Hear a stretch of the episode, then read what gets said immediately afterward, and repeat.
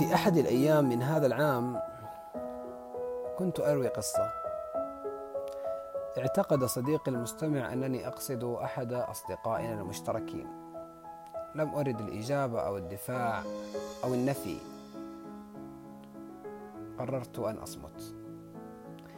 في حلقة اليوم سأهدي هذه الكلمات وهذه الحلقة لصديقنا المشترك. ذهبت إليه في أحد أيام هذا العام وسألته قائلا يا سيدي لقد ضاق بي العالم. فأجابني إذا استقبلت العالم بنفس واسعة رأيت حقائق السرور تزيد وتتسع وحقائق الهموم تصغر وتضيق وأدركت أن الضيق في نفسك لا في دنياك. فسألته قائلا كيف يكون الضيق في نفسي لا من حولي؟ فأجابني في جمال النفس يكون كل شيء جميلا إذ تلقي النفس عليك من ألوانها فتنقلب الدار الصغيرة قصرا لأنها في سعة النفس لا في مساحتها. وتعرف لنور النهار عذوبة كعذوبة الماء على المطر. ويظهر الليل كمعرض جواهر أقيم للحور العين في السماوات. ويبدو الفجر بألوانه وأنهاره ونسماته كأنه جنة سابحة في الهواء. في جمال النفس ترى الجمال ضرورة من ضرورات الخليقة. ويكأن الله قد أمر العالم ألا يعبس للقلب المبتسم. فسألته قائلا كيف يكون المرء سعيدا؟ وليس لديه إلا القليل من كل شيء. فأجابني إن العبرة بروح النعمة لا بمقدارها والسعادة تكثر ولو من قلة فالطفل يقلب عينيه في نساء كثيرات. ولكن أمه هي أجملهن ولو كانت شوهاء لأنها وحدها هي أم قلبه.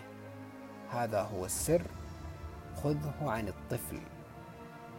فسألته قائلا يا سيدي نحن نعيش في عالم تتحكم فيه عوامل كثيرة فتمنحنا السعادة أو تحرمنا منها. فأجابني ما أشبه الإنسان في الحياة بالسفينة في أمواج البحر. إن ارتفعت إن ارتفعت السفينة أو انخفضت أو مادت فليس ذلك منها وحدها بل مما حولها. ولن تستطيع هذه السفينة أن تملك من قانون ما حولها شيئا. ولكن قانونها هي الثبات والتوازن والاهتداء إلى قصدها.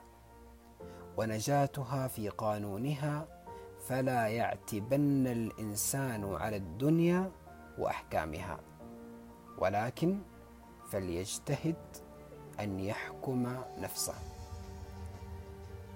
سألته قائلا يا سيدي ليست اللذة في الراحة ولا في الفراغ ولكنها في الكدح والمشقة والتعب. فأجابني السعادة والشقاء كالحق والباطل كلها من قبل الذات لا من قبل لا من قبل الأسباب والعلل. فمن جارها سعد بها. ومن عكسها عن مجراها فيها يشقى. خذ نفسك من قلبك كما شئت. حلوا من حلو ومرا من مر. ثم قال لي يا صديقي إن أمان القلب التي تهجس فيه ويظنها خافية. إنما هي صوت عال يسمعه الله.